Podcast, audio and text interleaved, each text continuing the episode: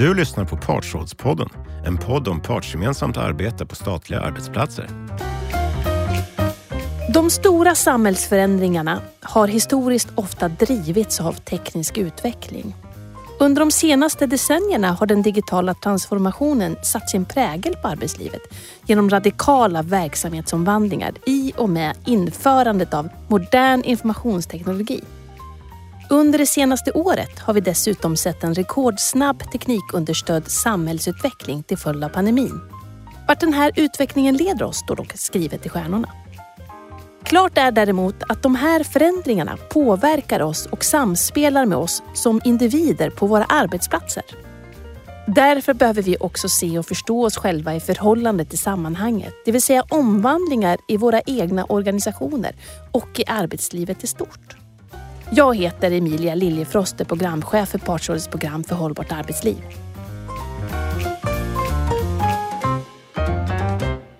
Inom ramen för programmet för hållbart arbetsliv finns ett antal tjänster som bidrar till en bättre arbetsdag varje dag i statlig sektor. En av dessa tjänster är Ursäkta Röran som är utformad som en mobil utställning och inkluderar workshoppar som ger möjlighet till reflektion, inspiration och verktyg för att hantera de ständiga förändringarna. För er som ännu inte haft möjlighet att nyttja tjänsten vill jag tipsa om det digitala material som finns tillgängligt i vårt webbverktyg, appen, och som du hittar via Partsrådets hemsida. I det här avsnittet av Partsrådspodden vill jag gräva djupare i hur den digitala utvecklingen påverkar förutsättningarna för det hållbara arbetslivet, för friska och engagerade arbetsplatser.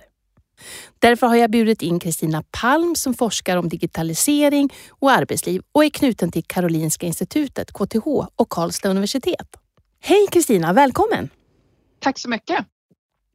Ny teknik och digitalisering är några av de inslag som kommer att fortsätta påverka arbetsmiljön mest framöver. Men till skillnad från tidigare i historien är det inte anställda inom industrin som främst berörs utan tjänstemän, akademiker och personer inom servicesektorn. Kan du berätta kort om vilka förändringar vi står inför? Ja, jag tänker så här att Eh, arbetet för de här typen av, av yrkesgrupper som du räknar upp står nog inför att arbetet kan automatiseras eh, mycket mera. Det vill säga vi kommer ha robotar som gör en del av vårt arbete som kan liksom hjälpa till att göra eh, administrativa uppgifter, sånt som är liksom repetitivt men, men kanske inte heller de enklaste arbetsuppgifterna utan ändå där det är där vi i vanliga fall har, har behövt tänka till lite grann. Ehm, och då innebär ju det dels att eh, man kan vara rädd för att man blir av med jobbet eller man, eh, man kan få andra typer av arbetsuppgifter men också att vi får robotar som kollegor i större utsträckning. Och det här är ju intressant då, om, om de här robotarna, om vi, om vi accepterar dem som kollegor eller inte. Jag tänker också att vi står framför, eller det som vi är mitt uppe i nu, det handlar ju om flexibilitet i rum och tid. Och det är ju, det är ju tack vare ny teknik som vi kan vara flexibla i rum och tid. Så det här är ju en fråga för framtiden, hur, hur arbetsgivare och organisationer kommer att välja att arbeta framöver. Um, Ja, men det är väl några saker som jag ser. Mm, tack, spännande. Och hur, hur tänker du om det här då? Alltså, hur påverkar den tekniska utvecklingen förutsättningarna för ett hållbart arbetsliv? För friska, engagerade arbetsplatser? Jag tänker att den tekniska utvecklingen verkligen kan skapa förutsättningar för ett hållbart arbetsliv. Det finns ju otroligt stor potential i vad tekniken kan göra och vi kan, du och jag kanske inte ens kan tänka oss vad liksom tekniken skulle kunna göra. Och då vill jag skicka med också att, att även om tekniken kan göra det så ligger ju liksom effekten, om det verkligen blir ett hållbart arbetsliv så ligger effekten i hur organisationer, arbetsgivare, medarbetare alltså utvecklar och designar den nya tekniken, hur man implementerar den, hur man följer upp om det blir som man har tänkt sig, får man de här positiva konsekvenserna och hur man också utvecklar den här nya tekniken eh, liksom hela tiden under arbetets gång. Och det tänker jag är helt avgörande för om den här tekniska utvecklingen ska eh, skapa ett hållbart arbetsliv. Men jag tror absolut att den tekniska utvecklingen eh, skapar förutsättningar för det. Mm, vad spännande. Kan du inte berätta lite mer om vilka positiva effekter som du ser att ny teknik kan bidra till? Om man ser till exempelvis engagemang och utveckling och delaktighet. Ja, om, om, man, eh, om man gör det här på bra sätt så, så, så tänker jag att tekniken kan göra att man kan få vara, bli, bli mer involverad i hur, hur arbetsprocesser utvecklas. Man kanske kan få vara mer delaktig i hur, hur, man tar, eller hur organisationen tar beslut. Jag tänker också att om man är noggrann med att de som ska arbeta med tekniken också får vara med att utveckla den och implementera det som vi pratade om här nyss, då skapar det också engagemang. Och det här är egentligen ingenting annorlunda mot andra typer av förändringar. När man får vara delaktig så, så skapar det också eh, engagemang. Sen finns det också, det finns en intressant eh, studie som kom här nyligen nu under covid nitton-pandemin där man har sett att en del eh, marginaliserade grupper som till exempel invandrare där, där man har varit på jobbet har liksom haft större eh, negativa aspekter av att ha en annan hudfärg, att se annorlunda ut. De kan faktiskt försvinna lite grann när vi har mer av de här digitala mötena. Mm-hmm. Och jag tänker också att vi kanske kan flera andra grupper som personer med funktionsnedsättning kanske få större möjligheter att, att vara delaktiga. Så jag tror att vi kommer kunna se ett annat typ av arbetsliv och en annan typ av arbetsmarknad mm. om man jobbar med tekniken på ett, på ett positivt sätt. Vad spännande. Intressant bild du tecknar upp om vilka positiva effekter som tekniken kan bidra med, Kristina. Mm. Men om vi tittar på det här med de största riskerna då för ohälsa som digitaliseringen skulle kunna medföra. Vad ser du då? Ja, om man tänker på tekniken i sig själv så tänker, tänker jag att risken finns ju att vi blir styrda av tekniken eh, i vårt arbete.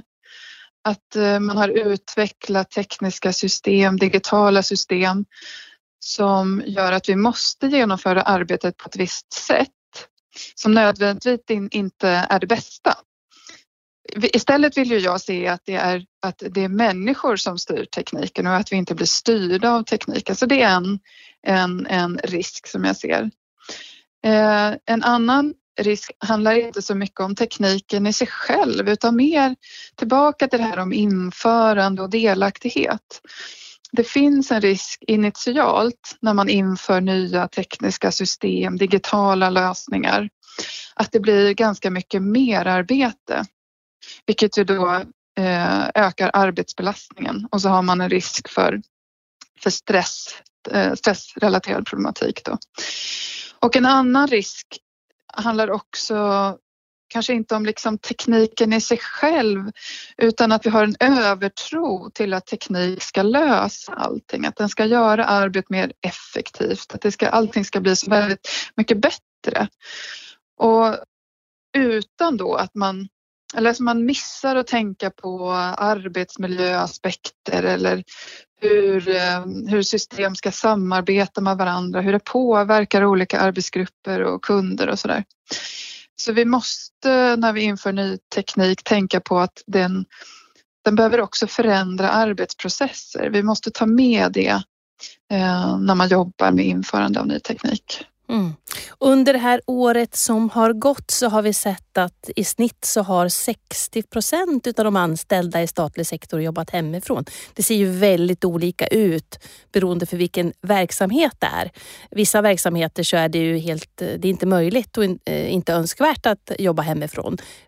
Och då har man gjort det i liten utsträckning. Och i andra verksamheter har man arbetat i ganska stor grad hemifrån.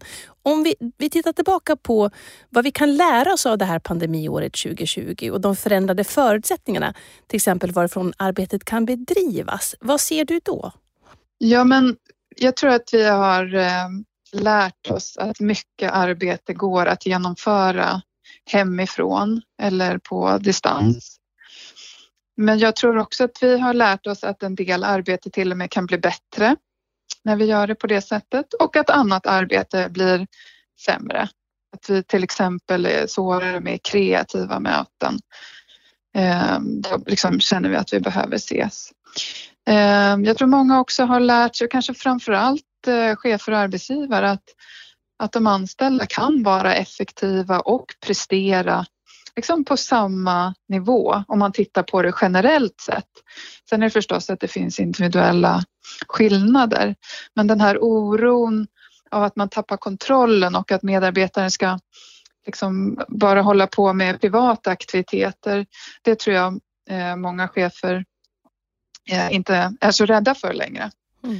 Jag tänker också att vi har lärt oss att, att eh, många människor upplever möjligheten att arbeta hemifrån som någonting positivt. Att man sparar restid till exempel, och kanske kan minska en del konflikter mellan arbete och eh, privata aktiviteter. Så att det finns någonting positivt här. Eh, om man ska tänka någonting mer negativt som vi har lärt oss, är väl att få till det här ergonomiska, alltså den fysiska arbetsmiljön.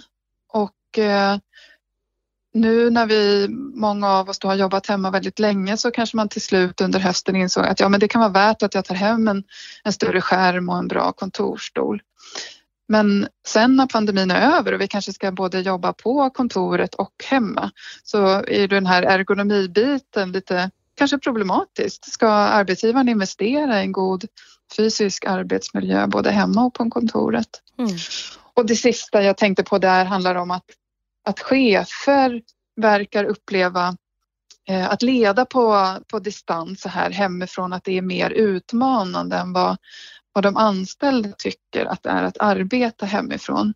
Så det här, det här är någonting man behöver fundera på och förmodligen diskutera ganska mycket om på sina arbetsplatser. Alltså kommer det innebära att eftersom cheferna tycker att det är utmanande, så kommer de vilja att, att medarbetare är på plats. Så det där är nog en liten nöt man behöver knäcka tillsammans. Mm. Ingen tydlig bild, utan det finns både positiva lärdomar och eh, nya frågor som de här erfarenheterna väcker och som vi måste hantera för framtiden helt enkelt.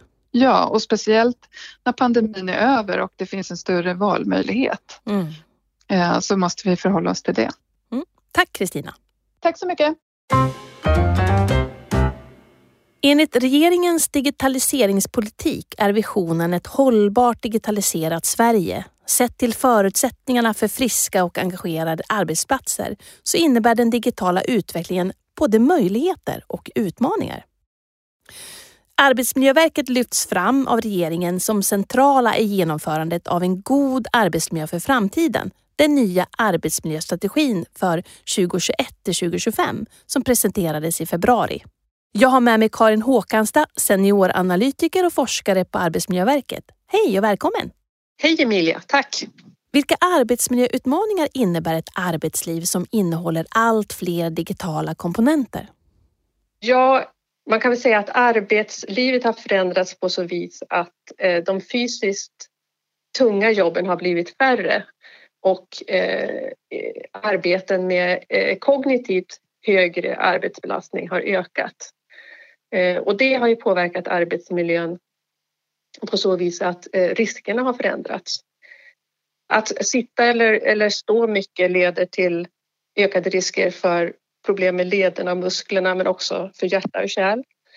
Men ökad arbetsbelastning för kognitionen leder också till att vi blir liksom trötta i hjärnan på ett annat sätt, vilket kräver en annan slags återhämtning än man har i fysiskt tunga arbeten.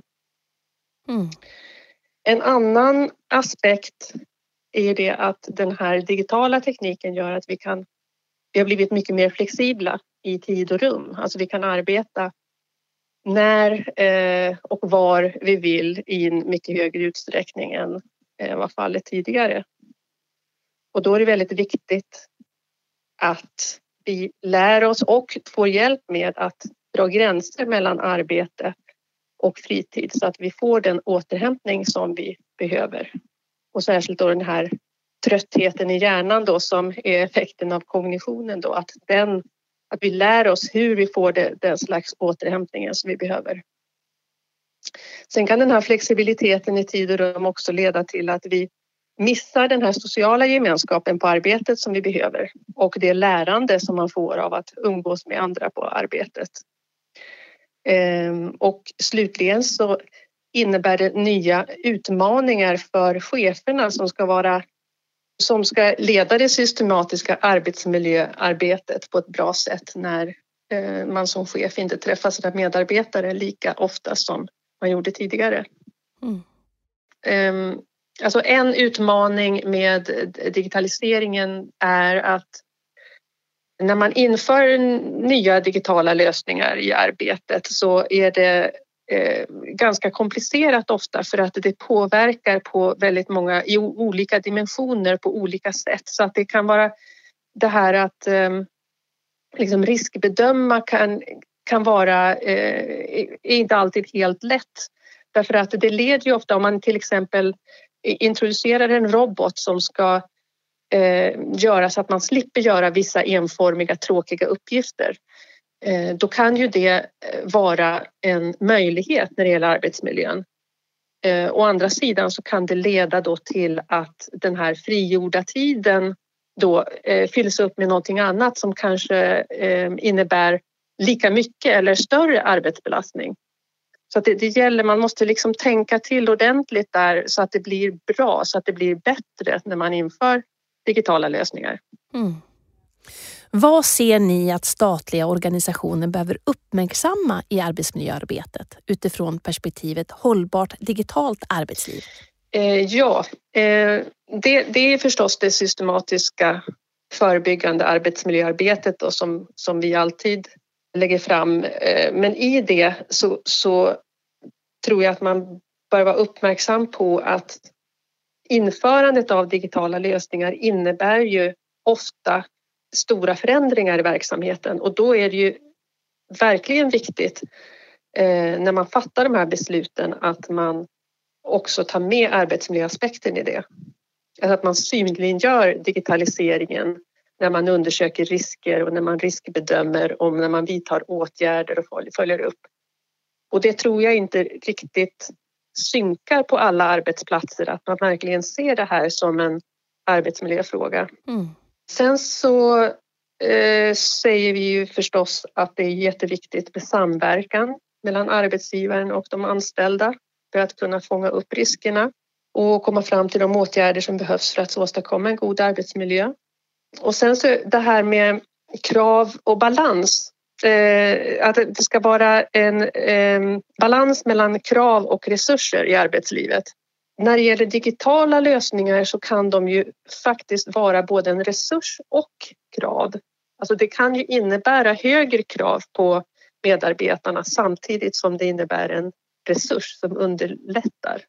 Och att man liksom kommer ihåg då att för att minska onödig kognitiv belastning så är det viktigt att rensa i informationsöverflöd och minska störningar och avbrott med mera, till exempel mejl och att systemen inte fungerar och sånt. Sen tänker jag det här som jag pratade om tidigare då med den ökade flexibiliteten i tid och rum eh, och riskerna då att man arbetar lite för gränslöst så, och att det kommer att inkräkta på vila och återhämtning. Eh, där är det viktigt att arbetsgivaren är tydlig med gränser och att man kommer överens om vad som gäller när det gäller att vara ledig så att man minimerar riskerna och behåller kontrollen över arbetstidens förläggning. Mm. Sen tänker jag på den, den här sociala arbetsmiljön då när vi inte ses. Ja, nu är det ju extremt under pandemin att jobba på distans, men även innan pandemin och särskilt efter så, så har vi ju kunnat jobba flexibelt allt mer, och då är det ju viktigt att kollegor då som är särskilt de som är nyanställda, men också de som till stor del arbetar ensamma, att de inte då hamnar utanför den sociala gemenskapen som finns mellan kollegor. Och där har ju arbetsgivaren en, en, en viktig roll, men även medarbetarna, liksom, kollegorna, att, att ingen faller utanför den gemenskapen utan att det sociala stödet finns där. Mm. Och där, där, där måste man nog liksom sätta sig ner och verkligen fundera hur Hur gör man? Vad är, liksom, ja, vad är det som fungerar? Jag tror att all, på de flesta arbetsplatser så håller man på att experimentera just nu. Mm. Tack Karin för din medverkan. Tack så.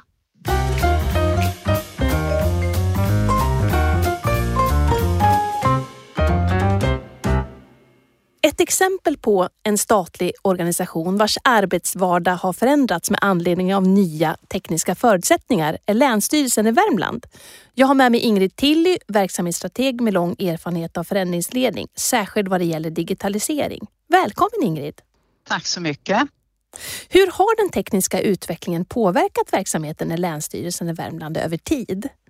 Ja, jag har ju funnits med ganska länge här på Länsstyrelsen i Värmland så att jag har verkligen fått vara med om ett teknikskifte kan man säga. Och i början kanske man inte ens kallade det för digitalisering men det, så är det ju på senare tid att vi benämner det digitalisering. Så att eh, diarieföringen till exempel, den har ju verkligen genomgått en metamorfos ifrån att man kommunicerade via assistenter till att vi numera gör allting själva. Mm. Så eh, det här med digitala akter är ju något som har påverkat oss och de andra tjugo länsstyrelserna ordentligt förstås eftersom vi ju samarbetar kring all eh, digital utveckling. Mm.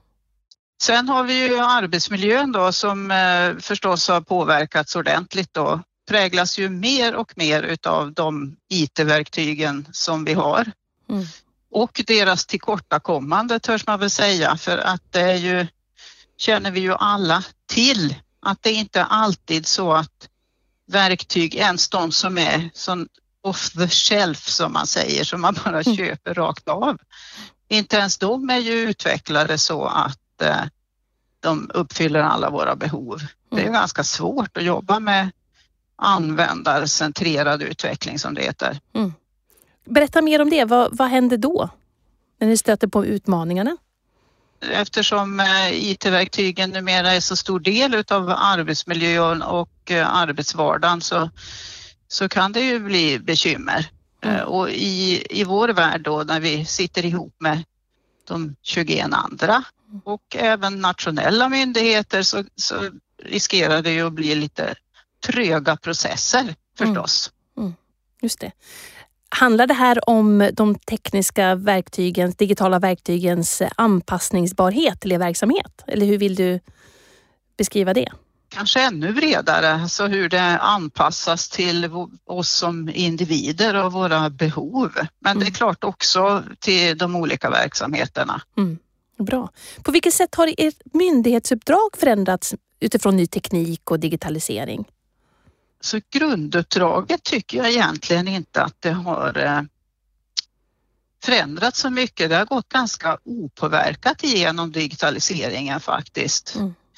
Alltså vår instruktion har ju inte förändrats så stort vilka uppdrag vi har så det kan man inte säga. Men, men i vissa verksamhetsdelar, vi jobbar ju med så väldigt många olika uppdrag och sektorer mm. så Så, så till exempel inom samhällsplaneringen, där är det ett ordentligt pådrag kring myndighetsgemensamma utvecklingsuppdrag som har passerat, som vi är mitt i och som vi ser kommer fram, framöver. Och det är ju därför att man politiskt och i hela samhället ser att man måste liksom snabba upp byggprocesser framför allt.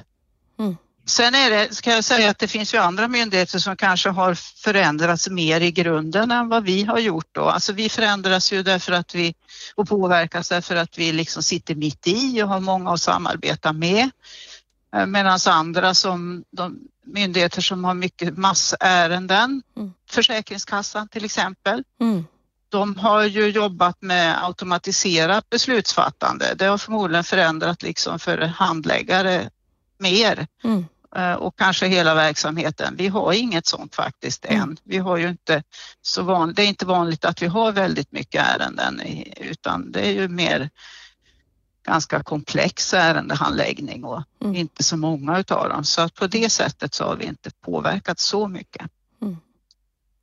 Med mig finns också Patrik Hallberg som är djurskyddshandläggare och ordförande i S T:s lokala styrelse på Länsstyrelsen i Värmland. Hej och välkommen! Hej, tack så mycket. Kan du ge exempel på hur din arbetsvardag förändrats till följd av teknikutvecklingen? Ja, eh, en av de saker som har hänt är ju att när vi är ute på en kontroll så ska det här redovisas i en kontrollrapport, och eh, tidigare har vi ju skrivit eh, för hand och sen får vi sätta oss på kontoret när vi är tillbaka då, och eh, fylla i den här checklistan helt enkelt. Och där har vi fått så att vi har möjligtvis att ha en, en, en möjlighet att ha en platta med sig ut så att man skriver direkt.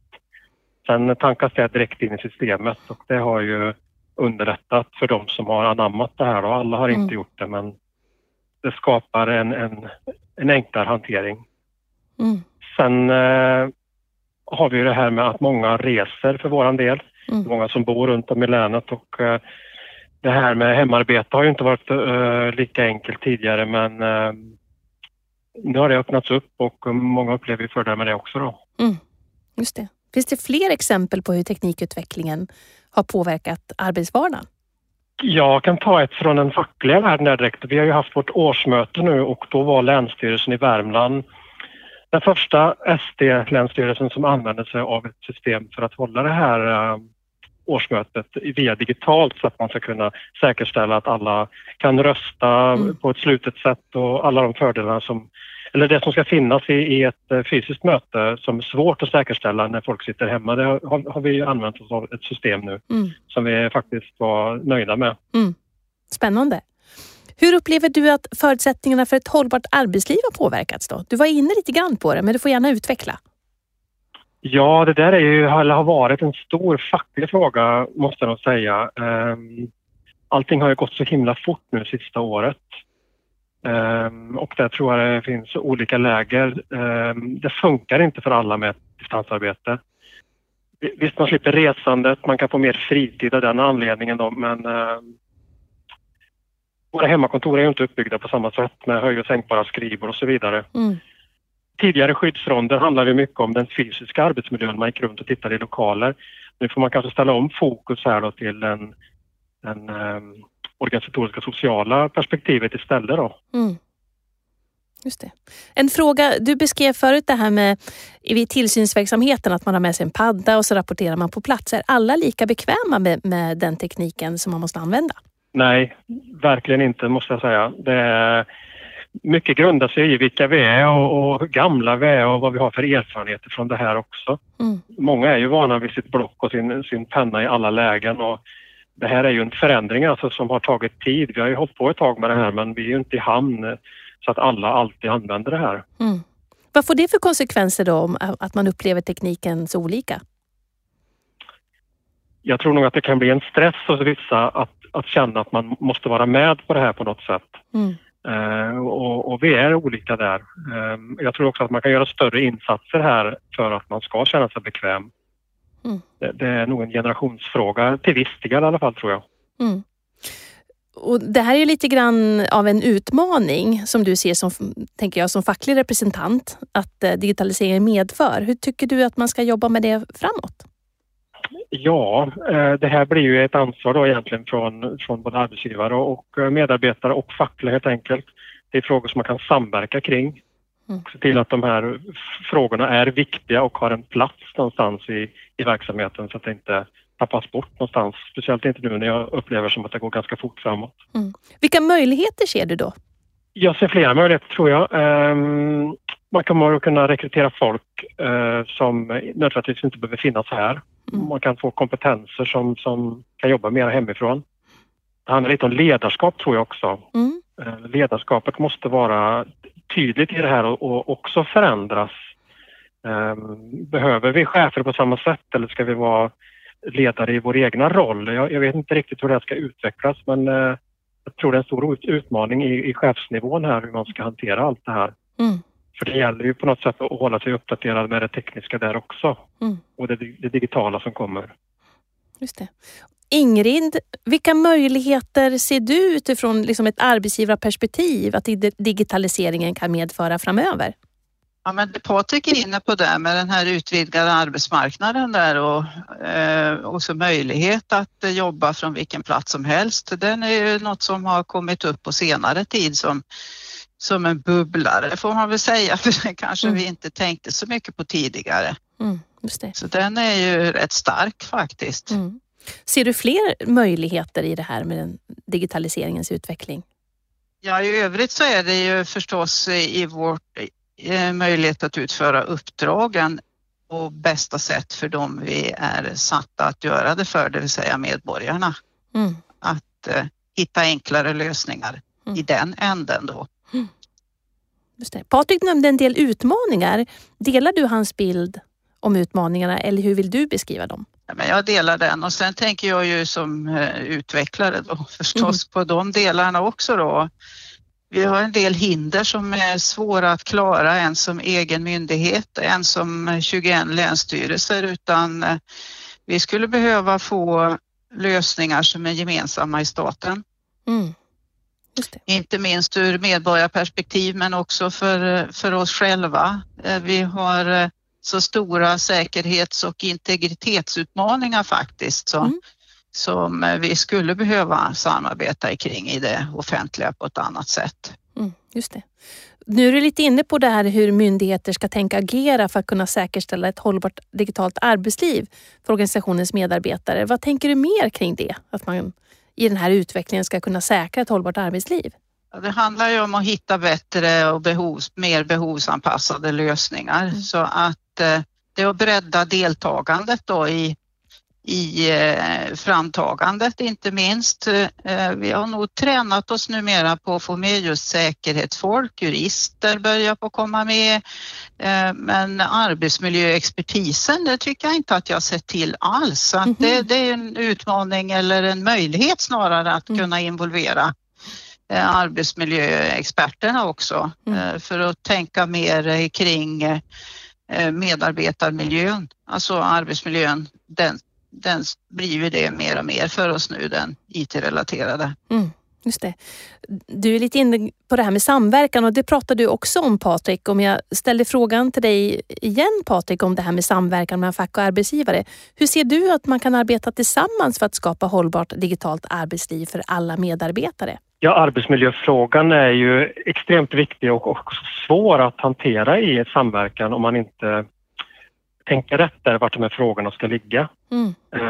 Sen är det ju här som Ingrid säger också med, med att det är många som ska jobba med samma sak. Många myndigheter som har kommit olika långt i utvecklingen. Men det behöver vara en, ett tryck uppifrån så att säga hur det ska hanteras. Så att vi, vi, vi hänger med så att man inte möts av en hantering på en myndighet och någon annan på en annan när det gäller de här bitarna. Mm. Sen tror jag ju på det här med samverkan. Vi har inte ett samverkansavtal här idag men vi jobbar i en samverkansform. Mm. Uh, och uh, ett brett perspektiv och att den här frågan så att säga finns med någonstans för att det är lätt att det blir bortglömt och så bara springer man på på något sätt. Mm. Håller du med Ingrid i det här med att man kan lägga till arbetsmiljöperspektivet när man pratar om den digitala utvecklingen av arbetslivet? Ja, det tycker jag definitivt. Mm. Jag tror att många idag av det som jag har upplevt det sista året att, att den här gränsdragningen mellan privatliv och arbetsliv den är jättesvår för vissa. Så det finns, just det här med arbetsmiljö det är, är väldigt viktigt. Mm, just det. Stort tack för att ni tog er tid att prata med mig, Ingrid Tilly och Patrik Hallberg. Tack så mycket. Tack.